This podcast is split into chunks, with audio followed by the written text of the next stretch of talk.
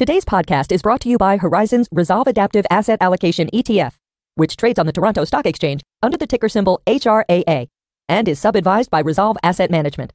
HRAA is an alternative fund whose investment objective is to seek long-term capital appreciation by investing directly or indirectly in major global asset classes, including but not limited to equity indices, fixed income indices, interest rates, commodities, and currencies.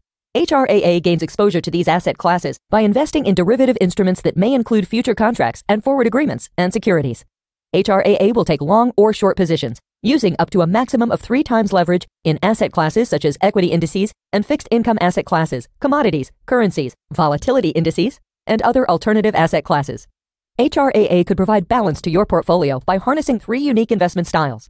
The first is an actively managed global risk parity portfolio to provide maximally diversified global exposure in optimal risk balance. The second is a proprietary systematic global macro process that attempts to profit from short term market moves, going both long and short on more than 50 global markets.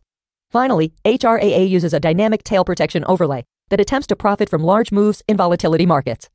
To learn more about this, please visit www.horizonsetfs.com slash HRAA to read about the ETF's investment objectives and important disclaimers about the risks associated with an investment in the ETF.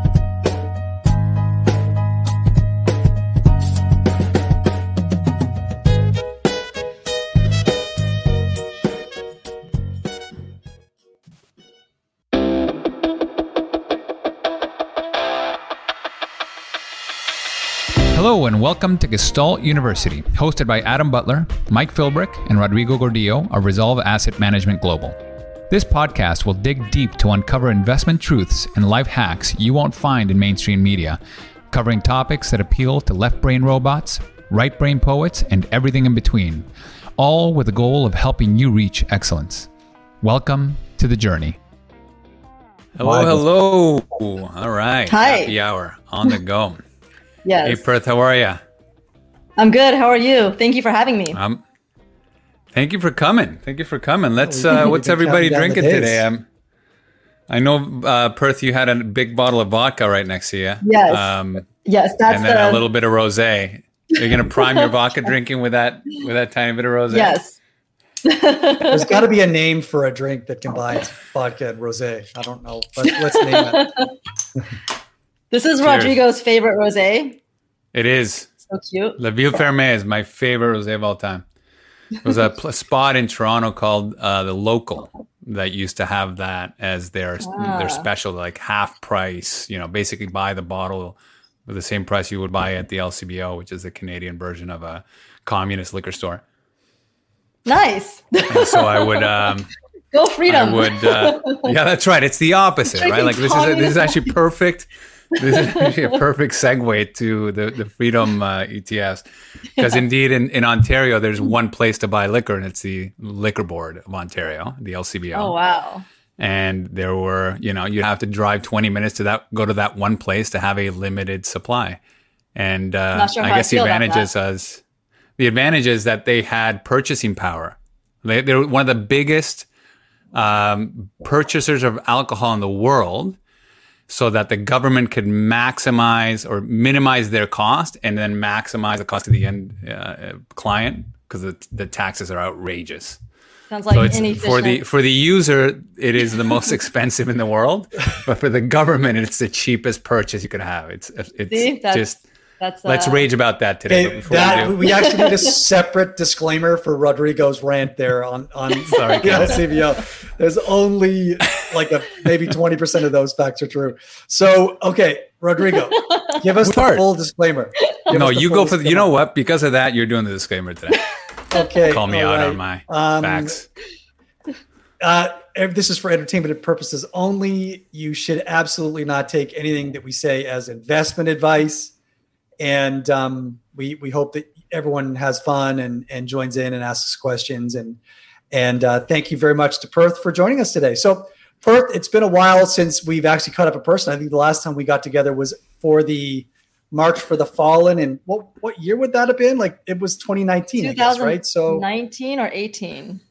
was it? Were you there? Yeah, was it? It was Were you there in years ago. 19 or 18? Wow. what happened to 2019? There was no there was no no wait hold on a second because it was you were in the I was there. were- Were you there when Carmen was there? Like there was, I remember there was a bunker for like four, four ladies. So 2018, I did the march. 2019, I was there, but I didn't actually march. So I just showed up for the pizza. Okay, well that's, fair. yeah, okay. That's, That's fair. I d- That's that's, that right. wasn't that That's the wasn't pro- smart planned. move. Wasn't planned to be that way, but uh, yeah, how happened. Oh, I see. Rod Rod um, abdicated in 2019 So Did I? Well, I think way to he's wrong go. about that. I don't even remember. It's all, it's all a blur. He right, abdicated. all All right. a blur. yes, his his uh, his role at the top of the heap there. He always ran at the very very tip of the the column, if you'll Ah, recall, Okay. with all the keeners. Anyway, we, we probably dwelled too long on that. Since that time, Perth, what have you been up to? Tell us tell us your story. I guess before that and Um, since, wow. what have you been doing? So, um, 2019, we launched the uh, the fund based on the freedom weighted strategy, and um, so it's been an, it's been a fun ride. Um, I'm we just hit 100 million in AUM. Um, we basically uh, isolated the freedom factor uh, with emerging markets. So, because emerging markets, I'll just give a little background in case anyone's not familiar. Emerging markets funds typically have about 40% allocated to autocracies, about 35% currently to China alone. So, we saw a lot of concentration risk um, there in the current strategies out there. Um, so, we launched the Freedom Weighted, the Freedom 100 um, product um, to, to basically address that issue, and um, so that also investors don't have to allocate so much money to autocracies in their emerging markets allocations.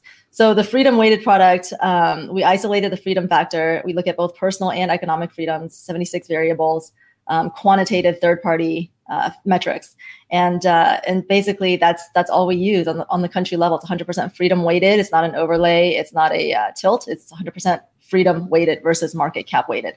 So. Um, excited to see how people responded to it uh, so far.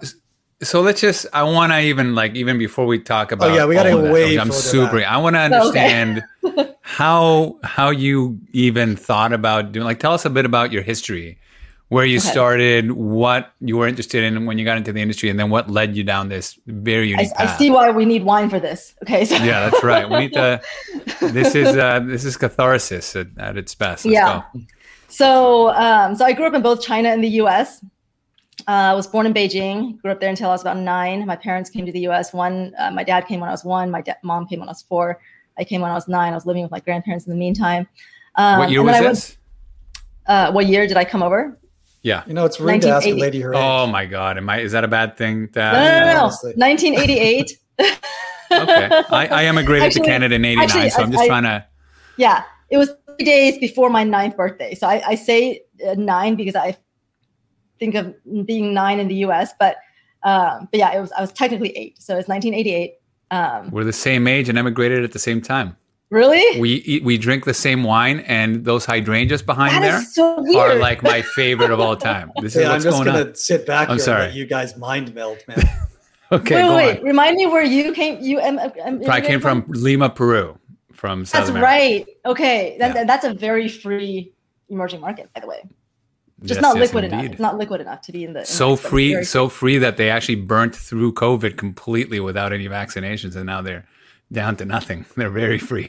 What? Like, people just people just did whatever they wanted to, and now it's like COVID is over there. Wow, I and didn't they're know just that. starting to ramp up vaccinations. Yeah, very true. We'll talk about the freedom of Peru in a second. Um, but go on. Yeah. Sorry, I interrupted. At nine years old, came from China, from Beijing, Yep. and uh, where where in the U.S. did you guys land? I um, grew up in the Dallas area, Plano, if you're familiar with that. Um, it's a suburb in Dallas. And uh, Okay. After college, I went to college in, in Texas as well at Trinity. And then after college, I um, went back and lived in Hong Kong. I had never shared on a podcast before the, the last one I was on with James Warner in Austin.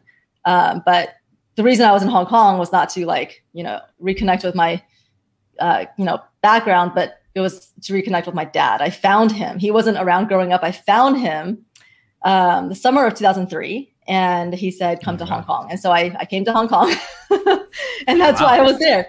So when I was in Hong Kong, I traveled a lot to like Beijing, Shanghai, other cities, Shenzhen, other cities in in China, um, as you tend to do when you live over there. Just travel around. It's only in the U.S. that we tend to like stay in one place a lot. I mean, not not you guys, but a lot of people tend to just stay in there. It's very you know insulated, but over there everybody you know travels. So um, so I traveled a lot throughout China, and I, I saw the difference that freedom had made in my life and also in the markets in these places. So, you know, one story that I commonly tell is I had a friend who we called Maggie who um, didn't have an, an, official existence on paper. She didn't have a birth certificate or school records or hospital records or um, social security benefits because she was born the second child and her parents registered her brother for school. This is during the one child policy. So I was born in the yeah. beginning of the one child policy, which lasted for 30 years, and then then they went to two and then three. So now they're allowed to have three children. But that's just an example of the the kind of policies that affect demographics, you know, affect society, affect markets for generations. So that's when I realized, okay, policies matter. Um, made a difference in my life. It changed the whole culture of my generation in China. Um, so that was like the seed of it. But of course, at that time, I was 23. I didn't know anything about ETFs or anything like that. So when I came back to the States, I worked at Fidelity as a financial advisor and um, had clients who at the time, you know, all, a lot of clients wanted to invest in China, emerging markets, and so forth. Um, but I also had clients who, like me, came from like Saudi Arabia or Russia. I had a Russian client tell me, "Hey, I don't want to invest in Russia. It's like funding terrorism." Um, so I had clients who had that mentality of where, like, hey, I do believe in the growth in emerging markets, but I believe in the, the, the free people to drive that growth, and I want to invest in the freer ones or just support those markets more. So that's kind of eventually with the growth of ETFs, the growth of passive, um, the idea solidified. And um, I actually left Fidelity not because of this, but because I had a young child and to stay home with her. Uh, but in the back of my mind, this was always there. And so eventually, um, when my kid got old enough to be in school and I had a little more time, um, that I started this. Okay, so what does was, it look like to to start this, right? So, I mean, you had this idea of wanting to express your um, views on investing in in free societies. How did that turn into, or you know, crystallize into an actual mm-hmm. product? Yeah, well, it went very slowly because I was a, a, single mom to a young child at the time. But the first thing that needed to happen is we had to have quantifiable metrics or quantified metrics. And at the time, there were not um, human freedom metrics that were quantified. So by human freedom, I mean the combination of personal and economic freedom. And so, along with some quant friends of mine, we actually created uh, a system of quantifying human freedoms called the HRQ. And we had a human rights quotient and we had um, a provisional patent on this. And then one day when I went to start scoring countries, this is after I left Fidelity, I went to start scoring the countries in preparation to um, create this index. Um, which, by the way, scoring the countries using that system takes about four or five months out of the year because you're looking at a lot of countries, a lot of quant, uh, qualified data, not quantified data, and turning it into quantified data. So it's it's a lot of work, um, and there's a lot of inputs, a lot of data sources. So um, and there's you know of course 26 countries in the emerging markets universe, so it's, it's, a, it's a lot of work. Um, mm-hmm. So so I went to score the countries or start the process, and when I went to our economic freedom data set source to their website, which was Fraser um, out of Canada. Um, I saw that they had something on their on their website called the Human Freedom Index and Dataset. I was like, oh, human freedom. So I, I thought they were only good for economic freedom. So I went I went there and I checked it out. Um, remember, we had a patent on a system of doing this at yep. the time, and I contacted my contact there, Fred, who um, I was like, hey, Fred, what is this? And so we compared notes and it was almost identical like the two systems. They use the same like um uh ordinal scale system that we used. It was it was almost identical. So i was like fred can i just use this system? And that would save me like four or five, five months out of the year and give me third party objectivity. And he was like yeah, yeah. that's neat. But, yeah so that's how we that was the first step is having that um that data set that um combined all 76 of those metrics. And, and i'm talking about like civil freedoms or you can call them social political freedoms and economic freedoms so like civil freedoms are things like terrorism trafficking torture women's rights They have a uh, missing women proxy that um, accounts for things like the one child policy because there's 30 million missing women in China due to that policy. Um, right. Okay. So similar policy to to what you described about your friend. Yes, that's a, the same policy that caused 30 million missing women. So she's one of the lucky ones. She's not missing. She's there. But there's 30 million missing women, right? According Oh to. Chinese official estimates. And some people have it at 60 million, but Chinese official data estimates uh, from Chinese uh, sources are it's 30 million. Wow. Um, so that's a lot of uh, generations lost, right? So that's very inefficient use of human capital, right? That's one of the things we try to avoid by avoid uh, by investing in freer markets is that very inefficient use of capital. Um, so so that uh, what that's basically um, how this started, and uh, we started using this data Well, set. can I can I can we dig? Okay, so that I got a good idea of the first one. There's three components. Go through the Yeah. second one and what that means. Yeah. and maybe some examples. Thank you. So, so yeah, political freedoms um, are things like civil procedures, criminal procedures, um, judicial independence, freedom of speech, media, expression, religion, internet, so on and so forth.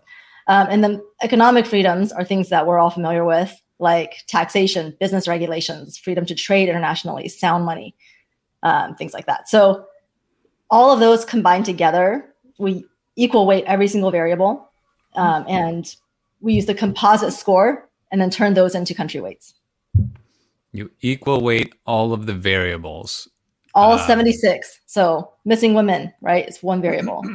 Freedom of Okay. speech, one variable. Number of journalists, And like are journal those truth. variables from zero to ten? What's the? It depends. What's Some variables are zero to 10, some are zero to five, some are zero to 100. It just depends on the variable, but they're all, we normalize it all and it it's okay? the in score is zero to 10, but then we turn it to zero to 100 for the sake of our, for it to work in our algorithm. And then, so you're we're we're talking about countries. Do we also get into regions? Like, for example, I India has got you know a single state will have the population in the United States, similar in China. Like, are there? I guess China is more uniform, but are there?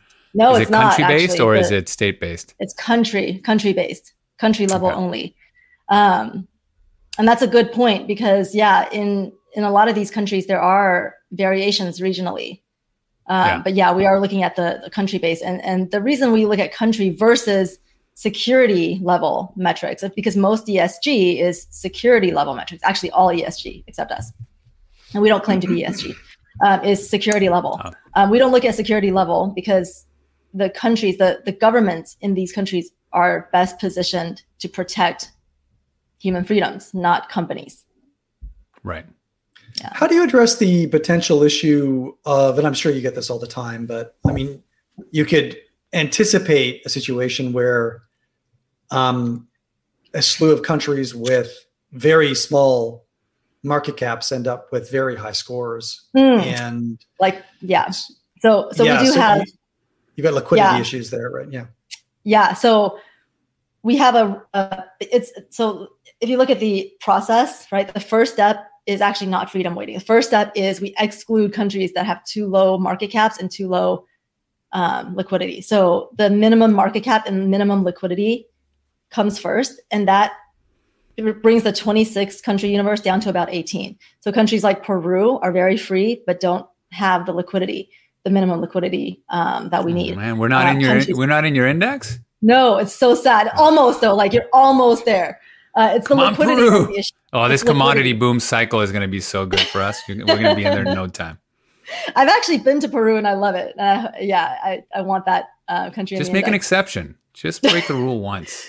Oh yeah, you guys know how how how that goes in a rules based strategy. So I uh, thought and like, friends backed up friends. What's going on? All right, go on. Sorry. yeah, Liquidity and then filter. countries like Czech Republic are too small, right? Um, but they're very free. So so we actually exclude those. Yeah. Okay.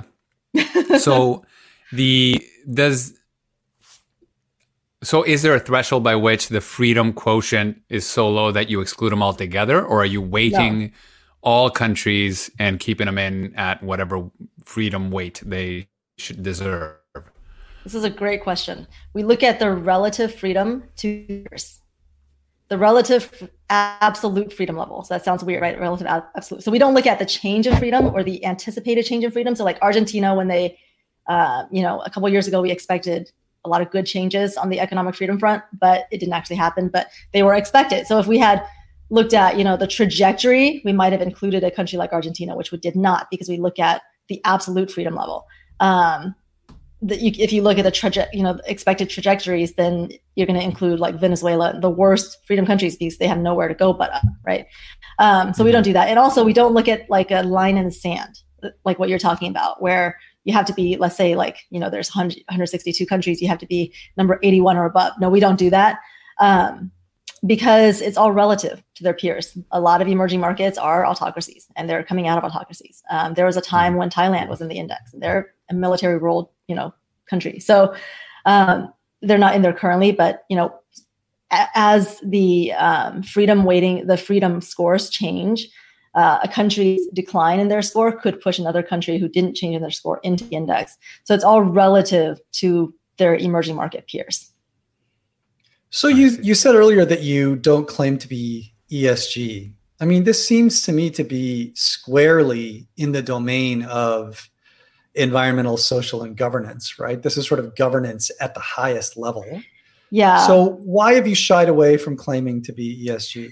So the reason why I try to distance ourselves from ESG is, first of all, we don't look at the country level ESG metrics that Sustainalytics uses or whatever. Um, second of all, emerging markets ESG is kind of a joke. Like if you look at iShares product, emerging markets ESG, it's got 40% in China, like the parent index. It can only deviate 1% from the parent index. It's basically like greenwashing, you know? So it's it's a bit of a joke in emerging markets. And I have come out with a piece, and I can send it to you guys. You can link it here if you like. Uh, in one of our investor yeah, updates absolutely. that you know that talks about this where you have to have a, a basis of freedom before you can talk about company level esg because if you don't even have freedom of speech or freedom of media then there is no independent verification for the data that a company or a government puts out so that data becomes less meaningful as a, a way to measure the impact of your investments and uh, so you so, have to so have that index is whatever market cap weight plus an ESG tilt. That's as far as they've gone on. There yeah Just well the what they tilting do is enough they, to call no, it ESG. they exclude alcohol, tobacco. This is the iShares product. Excludes alcohol, tobacco, weapons, uh, whatever other ESG stuff uh, is excluded, um, with the caveat that it cannot deviate more than 100 basis points from the parent index, so the parent non-ESG market cap weighted index. So Oh it my is God, market okay. cap weighted. Yeah. So I, I just Classic. so, so I guess maybe I'm not understanding how indices and products come to be labeled as ESG. Is there is there a hard like neon bright lines around the definition now? Because it seemed to me like it's Yeah. it was always very fuzzy and you could create whatever narrative you like. I mean, from Yeah. your comments, it seems to me that your approach is far more true to the idea of ESG than the expression of ESG in some of the more popular products, right? So Yeah. why not sort of try to elevate the definition of ESG um, with you know your freedom index and your freedom concept rather than shying away from the category as a whole? Because it just seems like you're you're sort of sidestepping what is a uh, a huge fire hose of capital flowing in in in a, the direction of ESG. I think your assertion is, at least when it comes to emerging markets, many of the products are misguided in their construction. Why not sort of elevate the conversation? Say this is what you should think about when you think about ESG in an emerging market context, rather than saying we're not ESG because the other ESG products don't really express the values that we're trying to um, express. Yeah, I mean that's a good point. Like I, I would love to hear from the audience, you know, if we started calling ourselves ESG, let's say that and by the way, there's a lot of scrutiny on that now from the SEC, but Yeah. let's say we use we add ESG factors. Okay, let's say we exclude the two companies we have that are bottling companies, which would be excluded based on alcohol, right? Um, then if we called it ESG, would investors think that's a more true kind of representation of our product? So I would love to hear if what people think about that because that's a really Well, help good me- point. help me out because I, am still I, am really I'm now curious because I don't. Yeah. So if do you need to exclude companies that are considered to be non ESG in order to be like I just how clear is the definition? Yeah, I actually you don't know. Um, I think so I think the, the way that the, most emerge most ESG, not just emerging markets, will use some kind of industry standard exclusion or whatever metric to exclude like alcohol, tobacco, gambling, uh, you know, porn and stuff like that. So, um, so, so yeah, most would have to do some kind of company level metrics, I think. So if we wanted to call ourselves ESG first, we'd have to add those company level metrics, uh, which we've experimented before because there's actually a, uh, a firm that licenses our index for ESG SMAs and they add their own ESG on top of it. And what happens when they do that is they exclude like two or three countries every year. so it's like really? very little change. Well, but the thing they, is ESG. So yeah. It's it's been interesting for me, and again, this is I guess something we all need to educate more ourselves more on is that ESG tends to be whatever the ESG buyer claim uh, de- deems to yeah. be important to them, right? As this personal. particular SMA provider has done. So the idea that you couldn't present your case to be, as Adam alluded to, you know, the the gold standard of ESG on the G side, and that be enough seems like you know seems that's something you can definitely do and claim and actually be one of the least uh, greenwash things on the on the investment scheme right now. I agree, and yeah, without maybe. without eliminating companies that don't meet traditional ESG standards, like I think you could sort of say, no, we don't believe ESG. An expression of ESG needs to eliminate certain companies for the reasons that you yeah. just described, which I thought were really reasonable. Um, no, but also the other thing way. is like there's so much of this anti ESG buzz going around, and maybe that's just because I'm on FinTwit or something. But um, you know, and ESG is a lot of buzz, but not a lot of asset flow. No, I, I see mean, what you're doing, bro. You know what I mean? It's a takeaway so. It's like don't I don't want to be no I, I don't even yeah. want to be labeled ESG. hint, hint, nudge, nudge, wink, wink.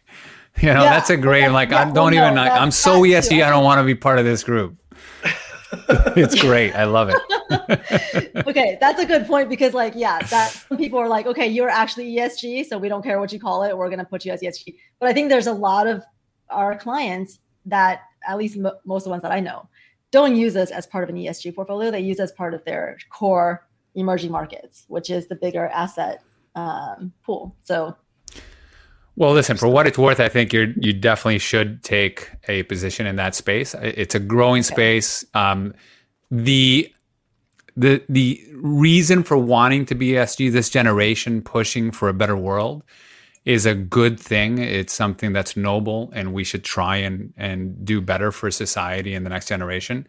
And of course, what's happening is that everybody's finding a way to call themselves ESG for the pure purpose of profit rather than um, actually doing good. I think you can position yourself without feeling bad about it as some as a fund that's actually trying to do good and not feel any shame for being part of that growth in that space. I think you would do you would actually add to it. So 100% I, I, endorse that. the ESG label. You you got the okay. official Gordillo stamp. Sweet. Thank you. The official yeah, so, yeah. Uh, Peruvian uh, That's right. Free yeah. emerging market stamp. That's what it looks like. Yeah.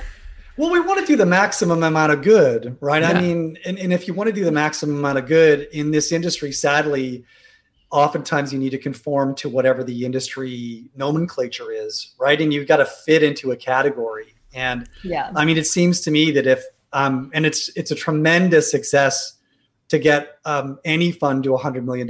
So, so I'm absolutely, I'm celebrating that huge success. Thank you. Um, and, I, and, I, think cheers. you would get to multiple billions if you would, if you would position yourself um, squarely in the uh, ESG column, because I think you'd be able to redefine what ESG means in an emerging market context. And, um, you know, I would just love to see you elevate the conversation there and take a leadership role. So right, maybe we should maybe we should discuss that. You guys, you guys should like do my marketing for me from now on. okay, you're in. That's that's fine. You know us in the FinTwit community. We all help each other in one way or another.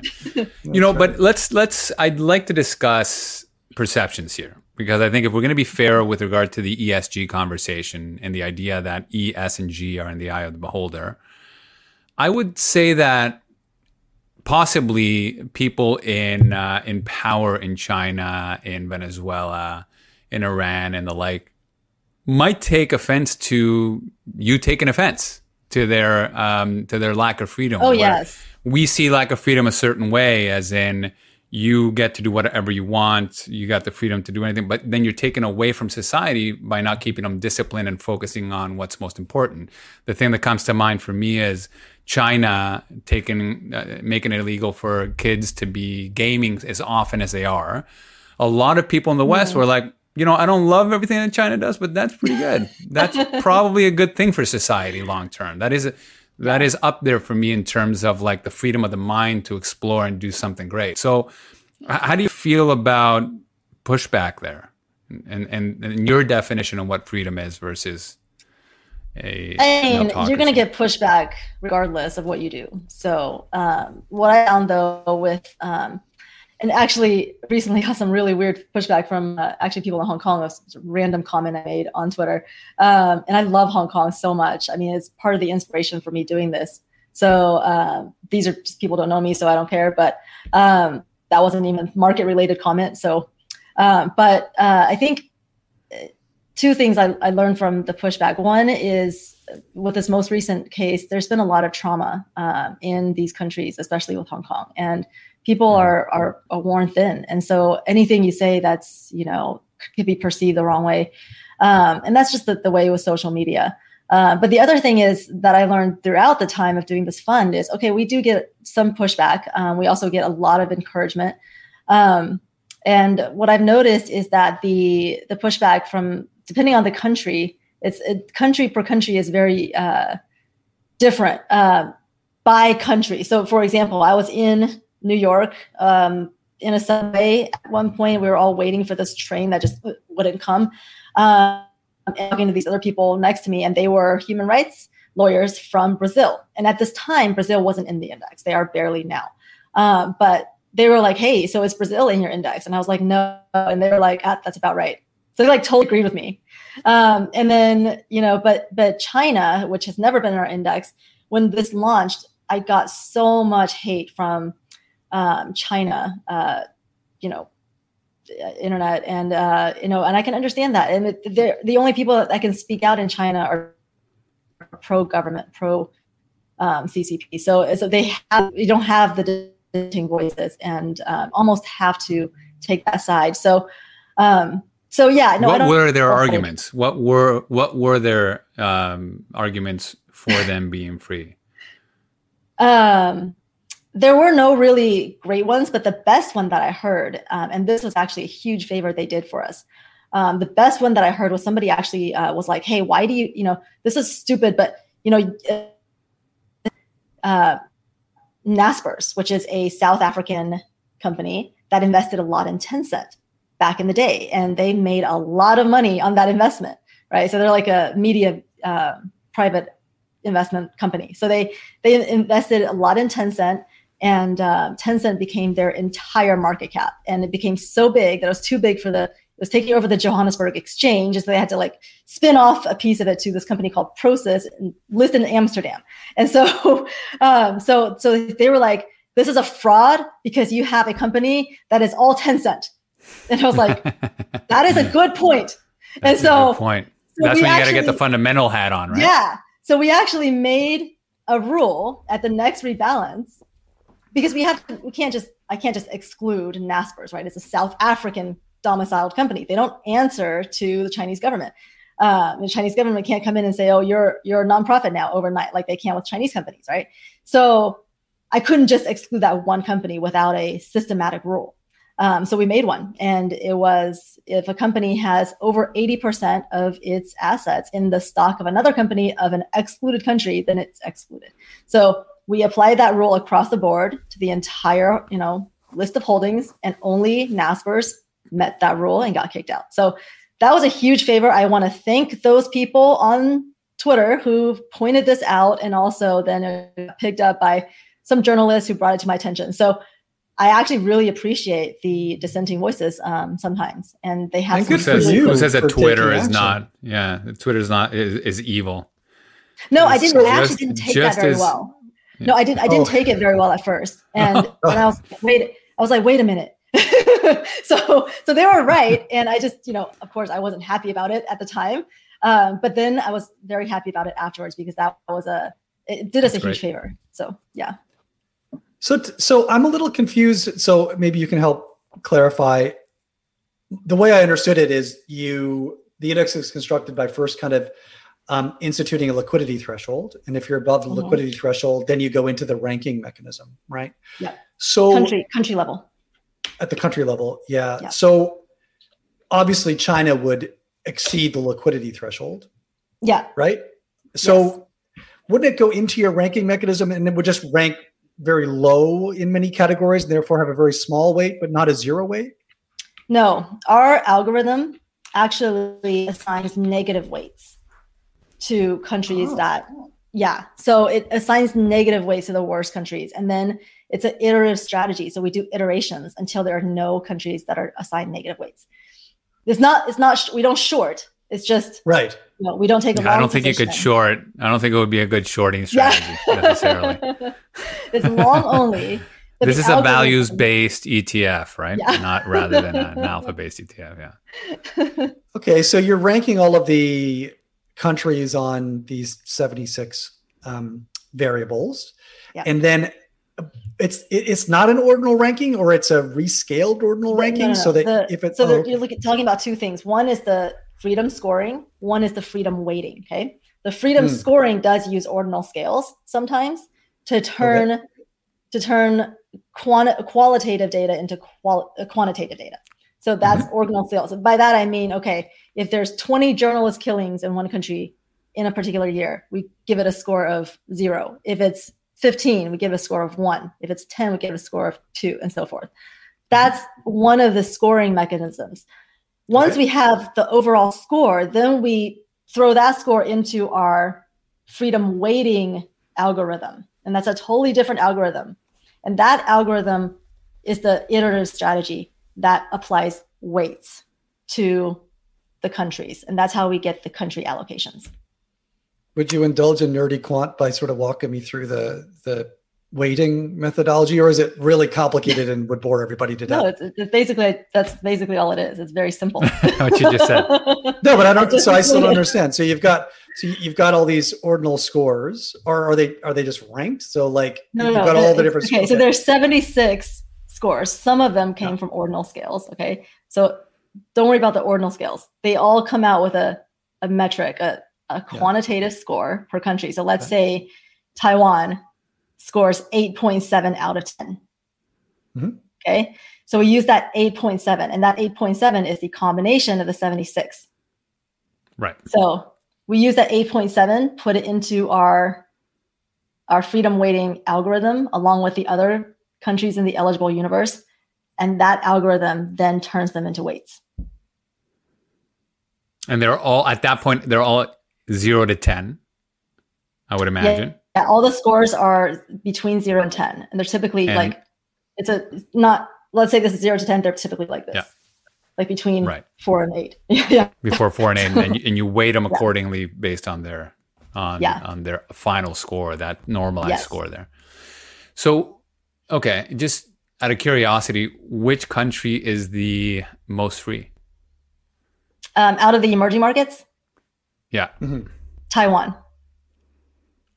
Cool. Out of all markets, it's like New Zealand. That's that's so that's awesome. That's like so controversial. It's not even funny in so many levels. Right? and like with COVID and all the things happening in New Zealand and Australia, everybody's like, "Oh my gosh! Like, how are you? How is this going to affect the the scores?" And first of all, I don't do the scores. Fraser, Cato, Friedrich Naumann, Freedom House, those guys do the scores. Okay, um, so ask them that. But also, they already have things that account for this, like freedom of assembly, freedom of movement, freedom of uh, uh, you know I don't know if like vaccine choice is yes, freedom of speech. And so um so th- there are things that are will will be affected by what's so, going on. So I actually I actually missed it. what was the lowest scoring country again? It's Venezuela. Okay, so Venezuela is in. Venezuela and Syria are typically they're not like, in. They're not. They, they don't have a. They're not in. That's the a, no, They're- sorry. The lowest negative, scoring though. country in the data set or in, in the index? in the in the in the index. okay, so in the index, even the lowest scoring country is relatively freer than its peers. All right. Yeah. So right now it's Malaysia. Okay. Yeah. So it's a still a relatively freer country than like China, Russia, Saudi Arabia, those Right. types of countries. It's but it's but it's the lowest in our index because we have the freest country set. Gotcha. Right. I would love for you to tell me because I know, um, or at least if I recall, Rob Arnott was one of the first people that you met with about this concept, right? Um, Yeah. so I'd love for you to like, how did that come about, and what did you what did you guys talk about? I love telling this story. Thanks for asking about it. So, um, so basically, when I first started this, I had no idea what was going on. I just want to try to get an idea of the, you know, ETF ecosystem, try to figure out what's going on. So I went to Inside ETFs, right? Like the most, the biggest ETF conference in the world. Um, and that year, I believe it was 2016. What is happening with Rodrigo? He's got a I'm just standing uh, desk. going to my spaceship. okay. okay. I'm about So to lift off. so this was like way before we even had anything. Um, but I went to this Inside ETFs 2016, and um, shout out to Inside ETFs for uh, letting me go that year for uh, you know less than the, the rate I was supposed to pay. Um, and uh, and so so I. Um, they were like, "Yeah, we think you can learn a lot, so come on over." um, so, so I went there, and that year there was an intra-conference app um, where you can kind of tweet people within the conference. And somebody who was in a China talk tweeted out, I can't believe this guy is talking about China. And not once has he mentioned the one child policy and its implications. And I'm like, hey, somebody here knows and cares about the one child policy. And so I, you know, talked to him, end up meeting him, and um, he's like, hey, I'm the president of a couple of really small CFA societies in Tennessee. Um, would you come and speak? And so I go and speak at these like tiny CFA societies, literally like 20 people. I think it, it was Chattanooga. Uh, and guy's name is uh, um, he just literally texted me while we we're on, while we we're on here. Ralph Lehman. So Ralph invites me to go speak there, and um, and they ended up liking the talk. I was talking about like basically you know new metrics for emerging markets, China being the inspiration. Um, and then they recommended me for uh, a Tampa Society. So, you know, all the societies like recommend speakers. Um, and Tampa was a forecast panel dinner. So it was bigger and it was like 300 people. I was on the panel. Remember, it's my first year doing this. I had no idea what was going on. Wow. I was on the panel Yeah, that's huge. With, yeah, I was on the panel with David Kotok, BlackRock, and Morningstar.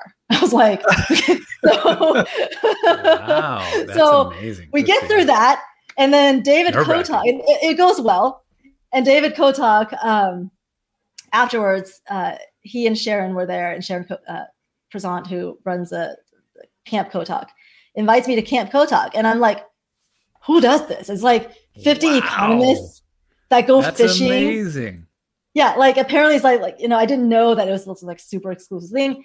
And uh, it's like 50 i'm like there's 50 economists that go fishing in the middle of the woods by canada with no wi-fi? Like who does this? And so i was working with christian magoon at amplify at the time and christian's like dude you should go you know? Um, you can meet barry ritholtz because barry goes to this thing you know master's in business guy. I was like oh yeah. So so i was like okay i'll, I'll go and you know meet barry ritholtz and all these other people.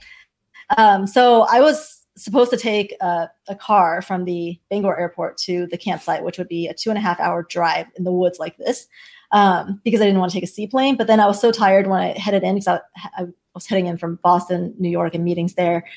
And I called from the LaGuardia airport. I was like, hey, I called the seaplane company. I was like, can I, is it too late to get a seaplane? I'm coming in today. And they were like, no, it's fine. You can share with Rob Arnott. He doesn't have anyone to share his seaplane with. And it's two, two people per plane. So if I didn't go, he would have to pay the full price for two people. I was like, okay. So they like, they um they give me his American Airlines flight number and I intercept him at the airport. I'm like, hey, did they tell you we were gonna be riding together? He was like, yeah. So so we end up riding together. And by the way, Rob doesn't go to this thing every year. He went like previously seven years prior, and then to this day he hasn't gone back. Um, so Okay. I was there. He was only there that year because he lost a bet to Barry Ritholtz and he was there to pay his bet. And a moment so in you, time. Thank you, Barry. Yeah. And uh, and so and, and by the way, when I left Fidelity and I wanted to start this, I called research affiliates because I was such a fan because you know they do non-cap weighted indexing. I wanted to do non-cap weighted indexing and I was like, "Hey, do you guys want to work together?" And they were like, "No, please go away." So, so I actually tried. You don't understand. I was in a plane with Rob Arnott. I thought No, no, that, was, before. all. I, that, isn't was that before tuition? that happened.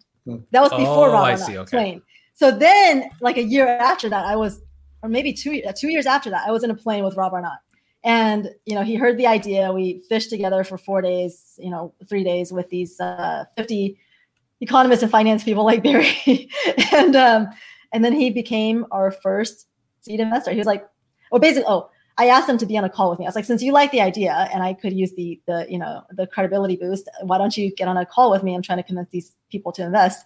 And he's like, sure. So he gets on the call. People didn't end up investing. After the call, he writes me and he's like, hey, I'll put in a million. So that was like before we had a fund. The fund didn't exist, and the the index didn't exist in its current form. And he decided to invest, and so that was huge. Um, That's huge. and- yeah, that's really cool. and that and, and then that investment grew over time. Now he owns basically 9.9% of life and liberty indexes. Um, so he's a, an lp now um, in my firm. And i could not have orchestrated that. Like that i tried with research affiliates. They were not interested. Um, so that's not something i could have orchestrated. And that's just one of you know that's one of my favorite stories to tell but also that's just one of many um, where I had these confirmations along the way that this is a product that that was this is something that was bigger than me. I couldn't make it happen on my own, um, and it needed to exist. so yeah, so it needed to exist. I find you know uh, almost everybody in this industry is in it to find the right wave, and you know whatever that is, you're going to put your whole effort into and try to grow it from a perspective of growing your own private wealth. There's more to it than that for you. I see in this uh, ETF, given your background, um, and it's it's like I said earlier. Seems like it's a value based investment, right? There's a group of individuals who care deeply about this. it's a Yeah. mission. It's a mission, right? It you, you found your tribe, and and so is there like a community of people that like have you created your own subreddit and like you know what's the uh, the Boglehead uh, crowd that talks about this stuff? Like, how are you finding the community in this space? Oh, she's she is. Did we lose her? I think we lost her. She's been a little bit jittery throughout. Yeah. Well, we'll get her back. I really And feel like was- it's a how was missed opportunity. Thailand because you lived in Thailand a couple of years ago. Uh, a Well, couple 20 more years ago. A couple years ago. yeah. I'm always curious about Thailand as, as a society and how did it, how did you, uh, how was, how was Thailand at the time and how do you think it is now from a freedom perspective? Yeah, I mean, it seemed like an extremely free society when I was there. Um, but then I wasn't really paying much attention to the political context. And um, time, I mean, yeah. I was there sort of teaching and enjoying the beaches and traveling Southeast Asia. So it wasn't a top priority for me to to evaluate the the uh, you know social and political the and freedom economic freedom of of the yeah. Thailand at the that's time. right. Sorry, Perth, we lost you there and we're talking about the, Yeah. you were going to tell about us about how you build your community. Yeah. Oh no, I mean, I th- I think the community. Uh, so when I left Fidelity, it was really hard because you know you have your coworkers when you're working for a big company, and you know you can bounce ideas off. You're talking to each other like there's office banter, right? I didn't realize how social media would become office banter. Like you know, Mhm. like on Twitter, it's like it's like your office basically, and um, that's one of the things that surprised me most is how much uh, that kind of built our culture and our community. Um, so really thankful for so that. Probably everyone listening to us now is yeah, from I that. mean. You certainly find your tribe in Twitter. I think we we definitely found that ourselves. Mm-hmm. Um, what's what I'm interested in with regard to your concept of what freedom is, and I guess it's not yours anymore, but it's a Fraser Institute that's doing creating this quotient. Mhm. Um, you Cato, you were excluding certain you're excluding certain nations. I think one of them was freedom of religion, right? And uh, mm-hmm. I imagine there are categories there that a liberal group might find not welcome, right? That they might feel like if freedom of religion is this, that's conflicting, let's say, with women's rights. Something's over having the ability to be free mm. about your hmm. religion or the women's rights that that religion infringes on. Interesting. So, so like you in know? Saudi Arabia, for example, they're saying, okay, yeah. it's my religion to not let women drive or whatever. Right. Um, so that would, in that particular instance, that would be captured in both uh, women's freedoms. So there's women's freedom to of movement. There's women's um, rights to children after divorce. There's FGM. There's um, women's uh, missing women, right? And there's women's rights to an inheritance. Those are the five women's freedom proxies.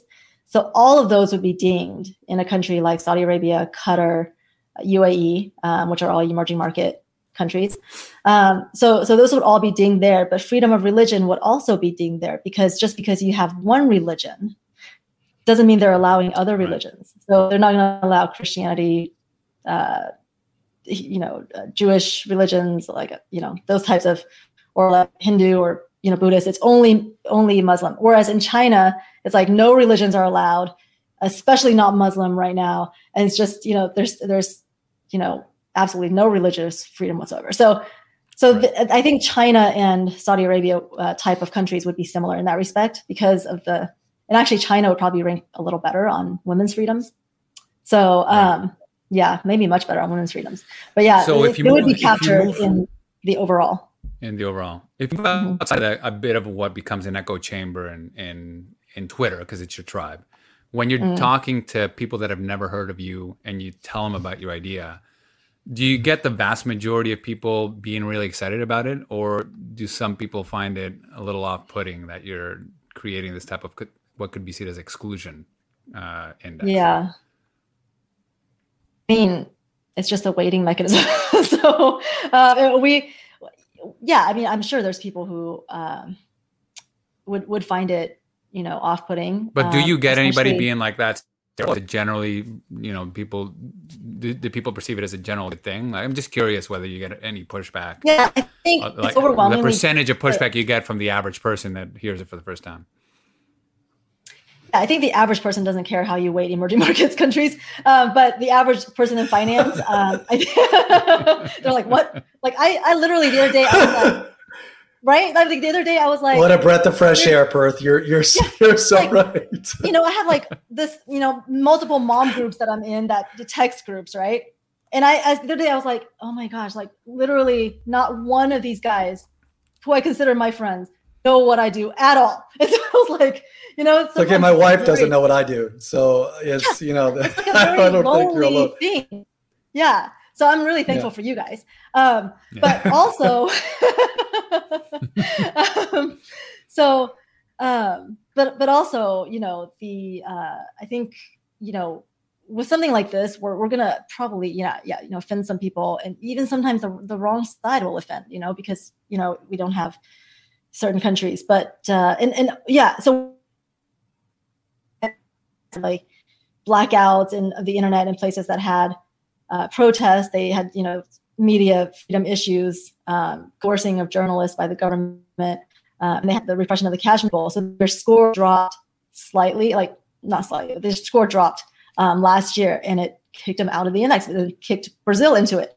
Um, so all of our fans in India, and we had a lot of fans in India, and I love India uh, no nobody said anything and they you know and they're still supporting us and they're like well we hope it gets back in and i do but uh, you know it's like um, it's so close it's not your like personal a, vendetta right like yeah. you're not expressing your personal views here you've got right. it's not like my subjective I don't, is that, my subjective yes, okay. opinion doesn't go into it at all like there's but, no room but for I my opinions i want i want to continue to pull on this thread one more time, and then we can. I actually want to learn a little bit more about opening up an ETF and and working with okay. Alpha Architect.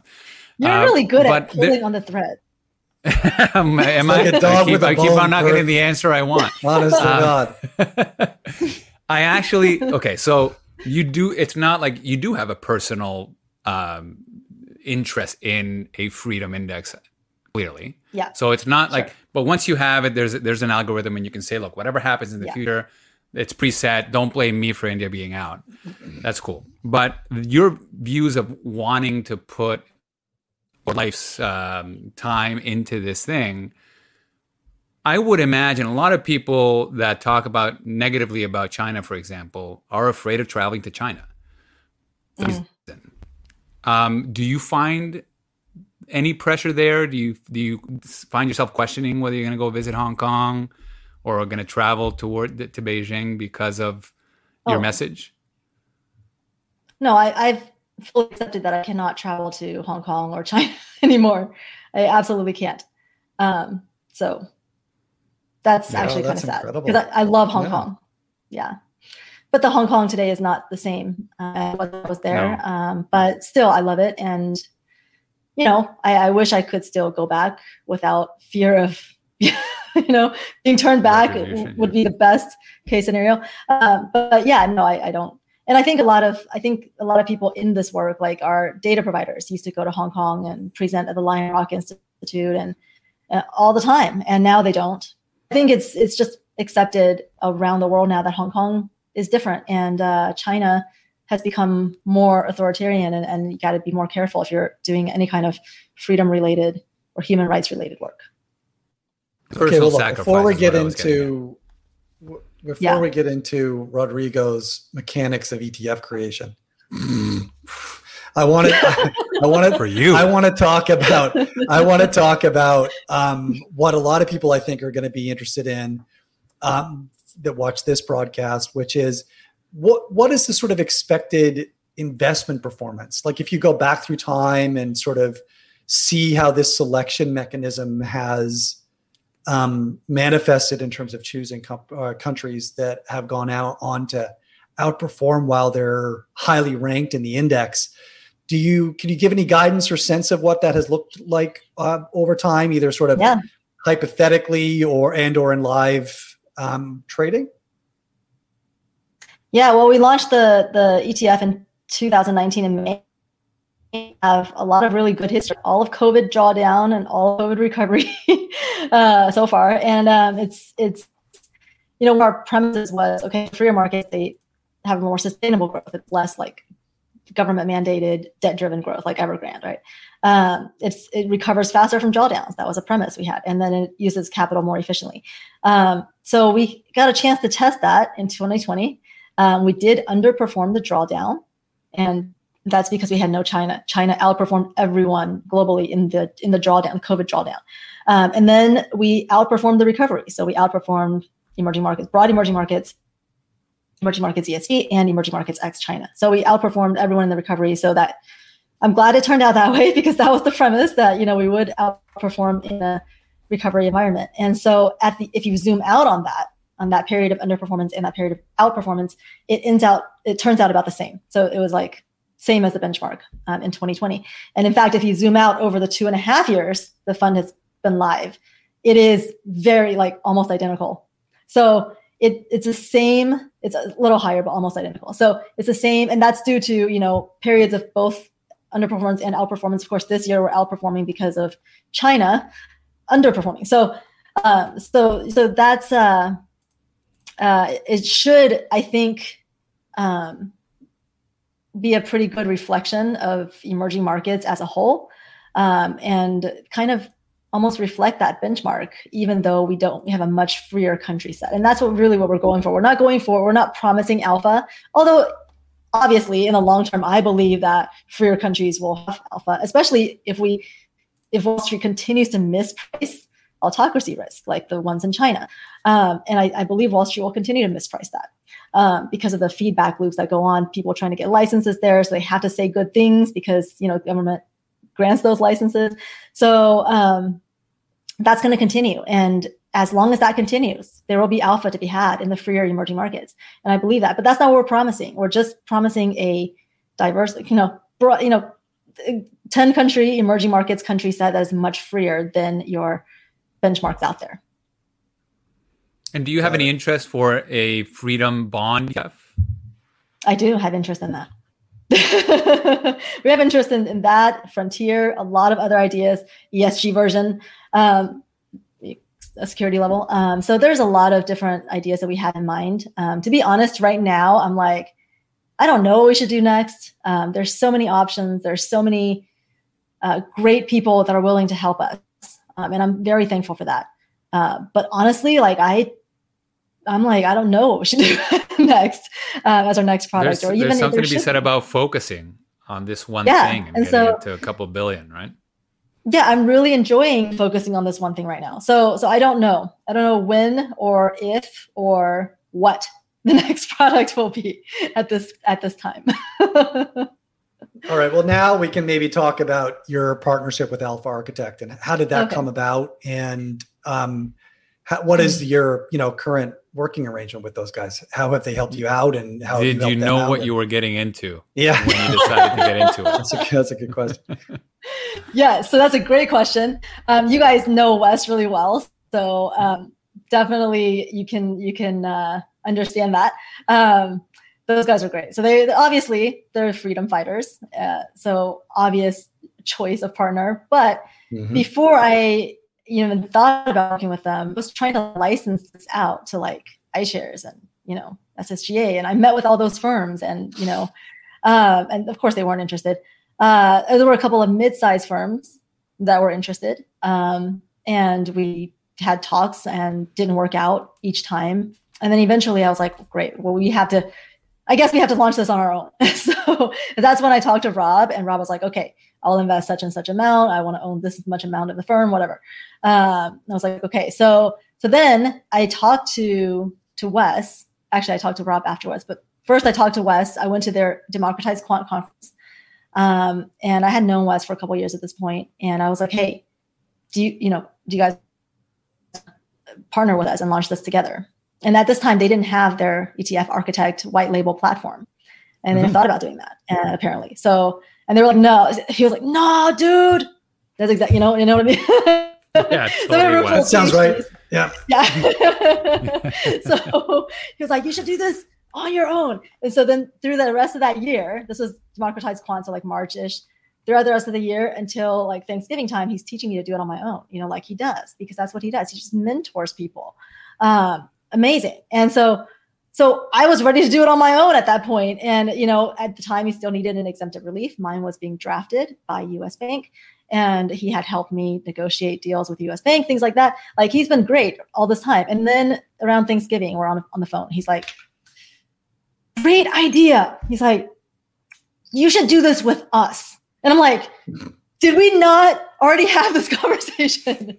and, and, he's like, oh yeah, but blah blah. So now, so so I said yes. I got a I got a now, win win. I got a win win idea yes! for you. It's a total win win. It's a, it's a classic, Wes.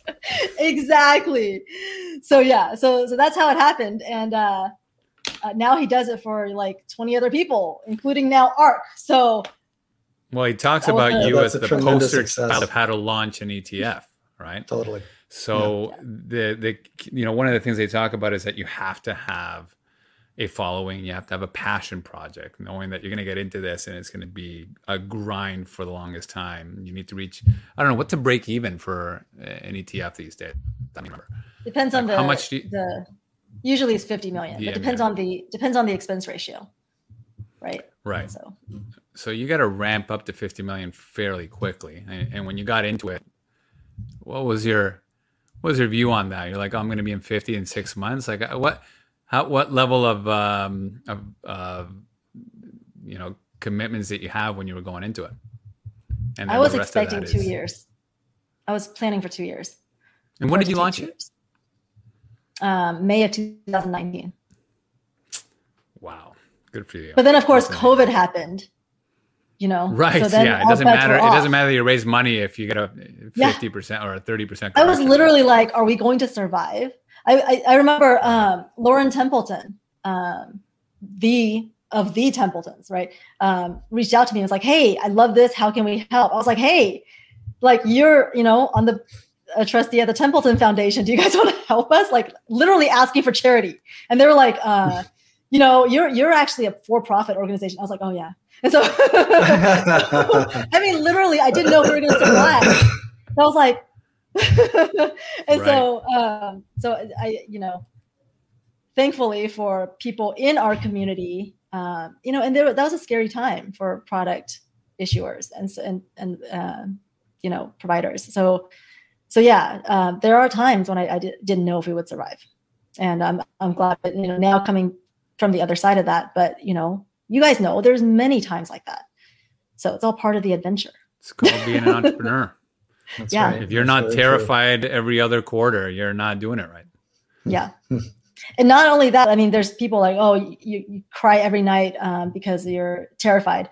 But now, like, I'm at a point where I, I came to a point where I was like, crying because I was exhausted. I was like, I'm just so tired. Because you're, you're, growing so much, right? Yeah. No, feel, we're feeling a little bit of that here as well. We're yeah. 150, and we're like, this. We wanted this, right?